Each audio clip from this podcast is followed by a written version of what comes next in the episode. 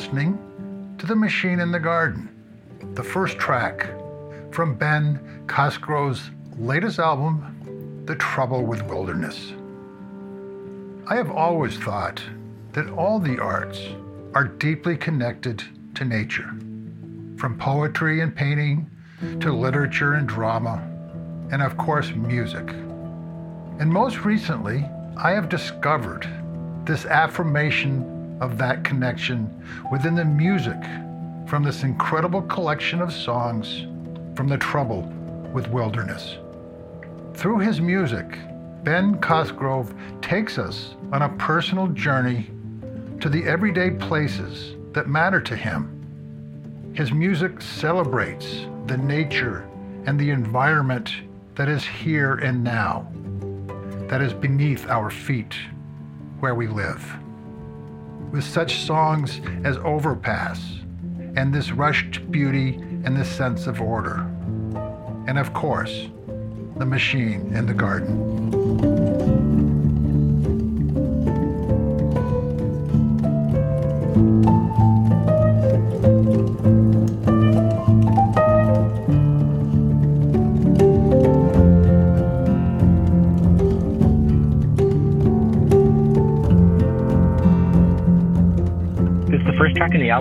Also the first one that I recorded. We spent like a weekend kind of padding his piano with fabrics and felts and putting microphones in funny places and trying to get as many kind of intimate, strange sounds out of it as, as we could. And that's what kind of worked out to be the lead paragraph for the whole album. It's basically about plants growing out of a crack in the sidewalk. It's, it's about sort of sonic textures and its arrangement and orchestration that it begins with this very kind of rigid, mechanical, almost like finger-picked guitar thing. Then over the course of the song, all these kind of ambient blooms and washes of sound and color kind of gradually overtake that. The strategy I landed on for writing about these smaller, more intimate situations was to find ways to make a piano sound organic and ethereal all at once. And so that song is kind of intended as a, a sort of survey of that.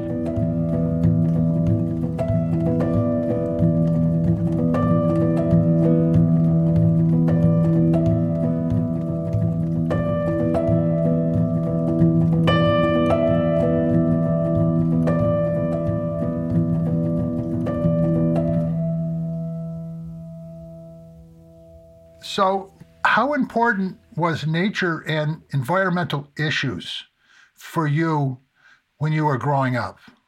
It's not that they weren't important to me, but it wasn't, I don't know that it's a thing that I thought much about. I kind of went through the first part of my life not really thinking a ton about the world beyond what was in front of my face. Yeah, it really wasn't until I was in college that I started writing music about nature and landscape and place as I kind of became interested in those things, not from a kind of position of, you know, advocacy or activism or anything like that. More just kind of trying to unpack these concepts and figure out the world a little better for myself. So, how important are those issues to you now? Certainly important. I mean, uh, it's also like we live in a time where the, the damage that humanity has done to the world has never been more apparent or more threatening, and so I feel like it's it's hard to be neutral and still stop short of thinking of my music as necessarily advocating for a particular position or, or set of actions. The, the intent of my work isn't necessarily to get people to get out there and do something. It's to think about things that they might not have thought about otherwise and maybe approach the world more thoughtfully. For me, that's one of the things that I really like about your music is that, I mean, it's, it's a collaboration between your music and your experience with, for lack of a better word, nature. So, when did music first become important to you? Oh, that happened way earlier. when I was a little kid, uh, like around four, we moved to a new house. The previous owner had like an upright piano that she just didn't want to deal with. so we kind of just inherited this thing. I was a little kid and I was kind of picking out the Jeopardy theme song and that kind of stuff on the on the piano. So my parents looked around for someone that I might be able to take lessons from, and they found this older woman who lived a couple towns away, who turned out to be just like the perfect person for me to learn piano from. I wound up taking piano lessons from the same person from when I was four to when I was 18. She was kind of very willing to follow me on all my kind of weird, quixotic musical pursuits that I might have. Like I'd come in having heard a song on the radio and would spend an hour trying to figure out how it went or like why I liked it, or should say like, go write a song about snow for next week, and I would go go off and do that. What this left me with was a a set of tools I felt like from a really young age for kind of processing the rest of the world through instrumental music, which I'm sure I wouldn't have had otherwise. When did you kind of discover that you wanted to be a professional musician? I get that question a lot, and I have no idea because I, I mean, I don't come from a family of musicians. Like, no one really, no one really even plays an instrument in my family. This was my passion and my skill set from such an early age that I, I couldn't really imagine doing anything else. So I don't remember a point at which I like, you know, decided that this was what I was going to do. It was just so always something I kind of took for granted. Well, on your website, you you kind of describe yourself how you see your music, how it fits in and, and what it, it is. And I was just hoping that you might give give people an idea that who haven't listened to your music, what they're in for somebody wrote an article about the new album recently, and they described me as an instrumental folk pianist, which I thought was the the best description that anyone's hit on in my ten years of doing this. I've always kind of identified more as a folk musician, or or, or I feel more kinship with singer songwriters and balladeers and that, and that kind of thing than I do with you know composers or classical performers. Even though I'm obviously writing instrumental piano music. I definitely think of the bulk of my music as songs, and my performances rely a lot on storytelling. Maybe that's not answering your question, but yeah, it's somewhere between folk and classical music. It's it's very melodic. It's increasingly piano based, and uh, there tend to be a lot of notes. When did nature and the environment, I'm going to call it nature, and your music, when did they first start to kind of merge together or were they always connected? Um, it's hard. There, there's no clear answer to that that I can give, but I, I will say that it wasn't until, yeah, I guess it was really when I was in college that I became very interested in place and landscape and how maybe unpack something about what makes one spot feel different from another one, or how you know our behaviors and attitudes are shaped by the kind of world around us.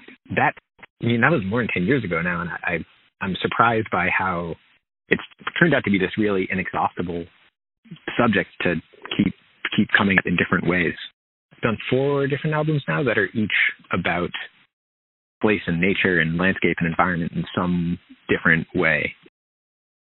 There's that John Muir quote that you'll probably remember better than I can about like once you tug at something in nature, you find that it's connected to the rest of the world and that's that's certainly been my experience in trying to write piano music about this stuff.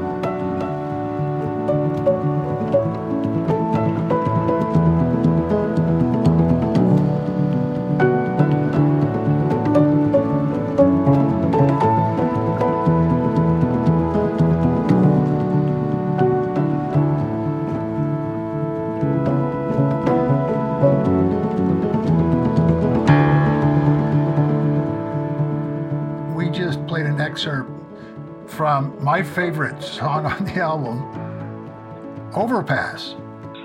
Thanks. Yeah, this, this has been a lot of people's favorite, actually. It's, it's actually kind of a similar story. I wrote a lot of the album when I was living in a sublet in Northampton, Massachusetts. And it was really kind of, it was a great place to be walking around thinking about this kind of thing because it's sort of a, a small city kind of surrounded by fields and forests and this big river and this big highway running through. So it really has kind of like a little bit of everything. and all on a scale that you can kind of like walk across and and stare for a while if you want to. Through the middle of that runs Interstate Interstate 91, this like huge multi-lane highway. On one of the walks I would take went below this sort of pathway underneath the highway under this overpass. But over the years, had been kind of like oh, completely overtaken with weeds and, and plant life and just just like this like wildly verdant explosive thing.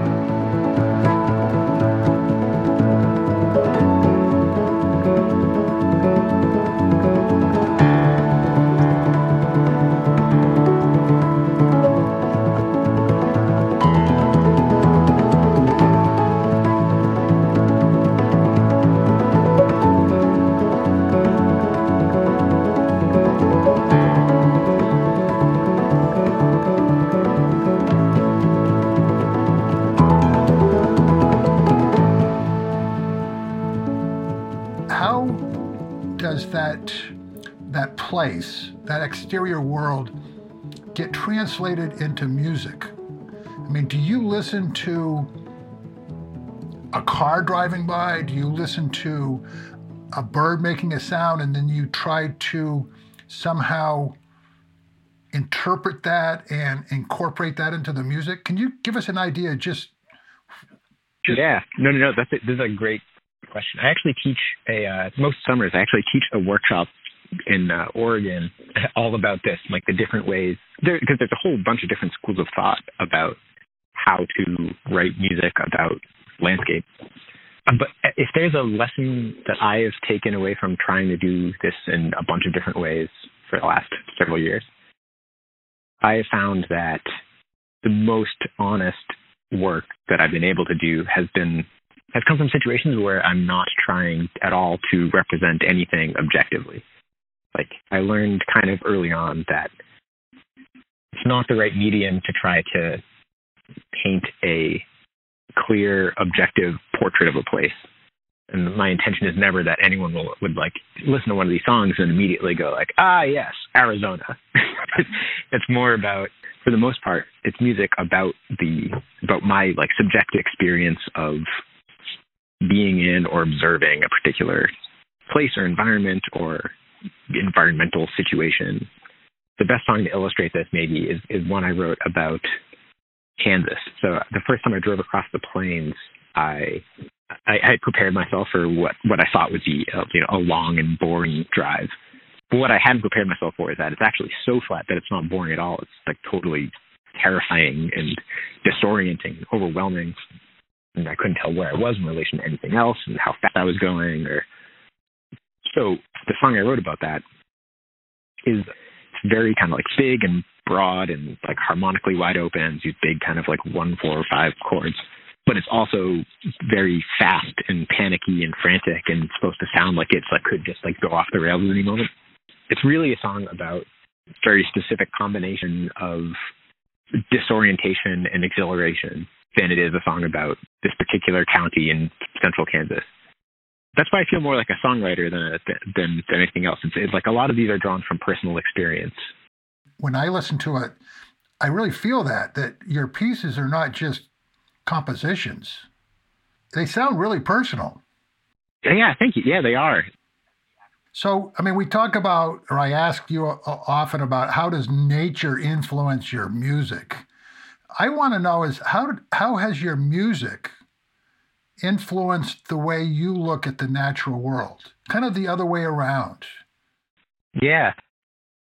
The most obvious way for me is, uh, kind of what I, I mentioned briefly a little while ago. Just made me pay closer attention to where I am and to kind of wonder about things that I that may otherwise have kind of slipped by me. Impressions of of where I'm at and what what these, this particular environment might be like and what plants are here and what was there before and and how how long has this been a forest and like what kind of trees are here and it's made the world a lot more interesting to me. I'm enormously grateful for that. Let's go back a little bit and talk about some of the work you have done with organizations that are kind of outside of music such as the Grand Teton National Park and others where you have worked and have done collaborations with them. How did that, what are some of those um, experiences and how did that get started? It's a great question. I, have done a, a, lot of artist residencies at this point, and that's that's really the most meaningful way that I've collaborated with these these places. My first was in Acadia National Park several years ago.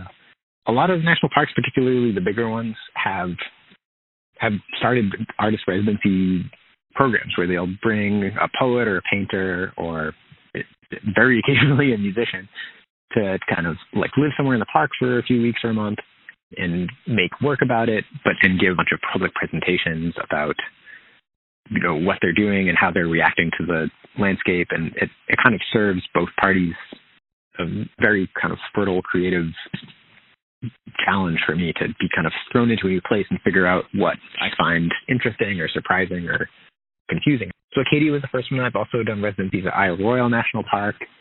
I was the artist in residence for White Mountain National Forest for a year.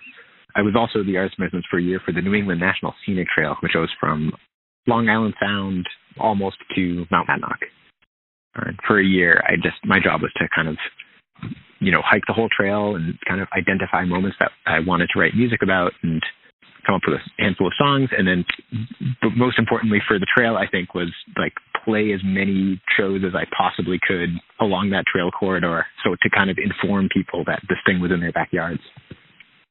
I don't know because the, what I, my work is so kind of i'm such a one man operation that it's I, i'm very happy whenever i'm able to do the things i do in the service of something i care about establishing a hiking trail, that kind of thing. So, when did you first start thinking of doing this album, and what inspired it? Well, yeah, this actually this follows up on the previous question pretty well. Um, I because I was writing music about landscape, I I wound up in the situation like we were just talking about where I was increasingly working with you know like national parks. I was the artist at sea on a research vessel in the middle of the ocean, and a lot of my work was reflecting these places and I worried that maybe people might be taking away from my shows the wrong message, or at least imagining that I was espousing a view of nature that is not what I actually believe.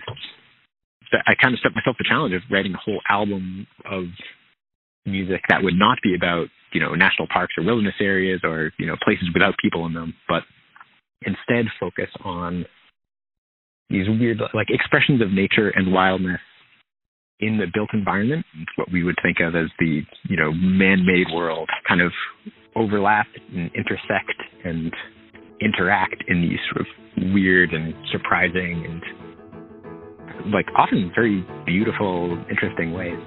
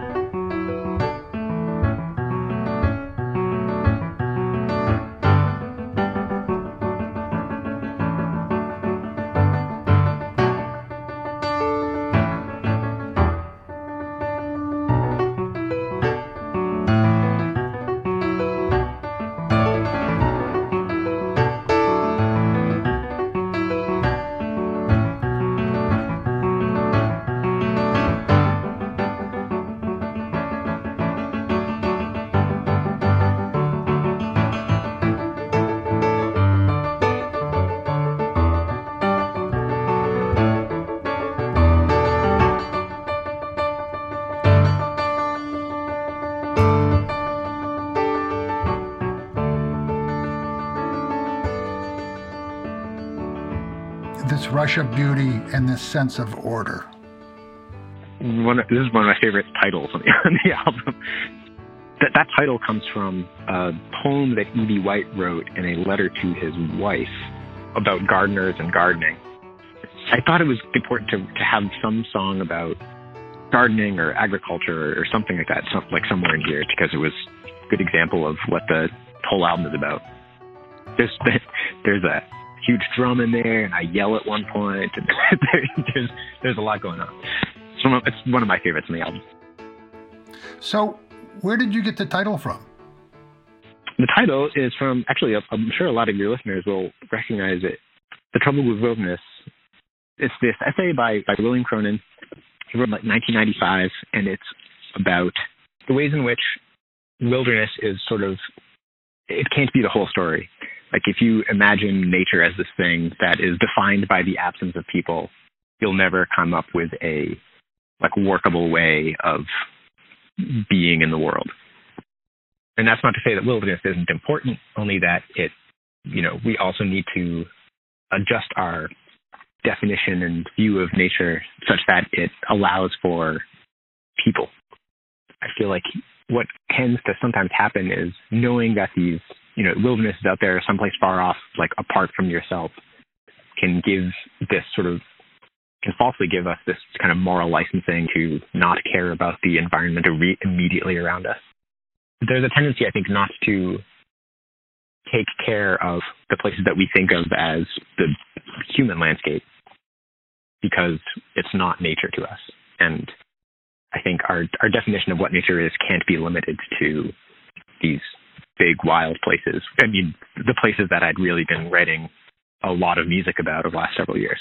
So at first, I really wasn't sure how this project would go. It was more, it was something I kind of embarked upon out of principle rather than creative inspiration, which is uncommon for me. But I was very surprised at how, like, once I started really kind of training myself to figure out how to identify and appreciate and reflect these places. Like, a lot of the songs in the album are about plants growing out of a sidewalk, like weeds overtaking a highway, or places where a bridge over a river isn't where you expect it to be, or places where, where you don't expect nature to be there, and it is. So, how has you know, the COVID issue? How has that affected you? I mean, I assume you're not able to really perform in public. Oh yeah, no, it's been uh, it's been awful. I, I can't recommend a pandemic ever again. I'm I'm hoping this is the last one for a while. You enjoy your public performances.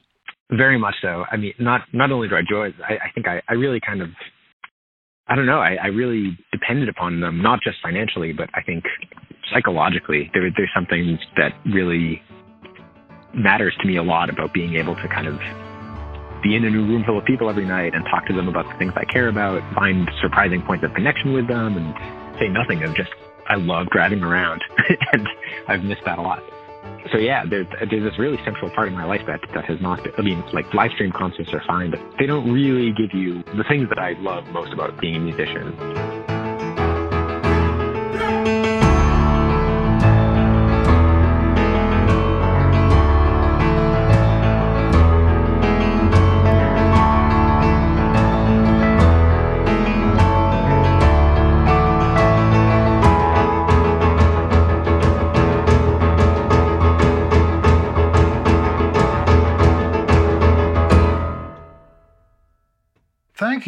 For joining me for this wonderful conversation with Ben Cosgrove.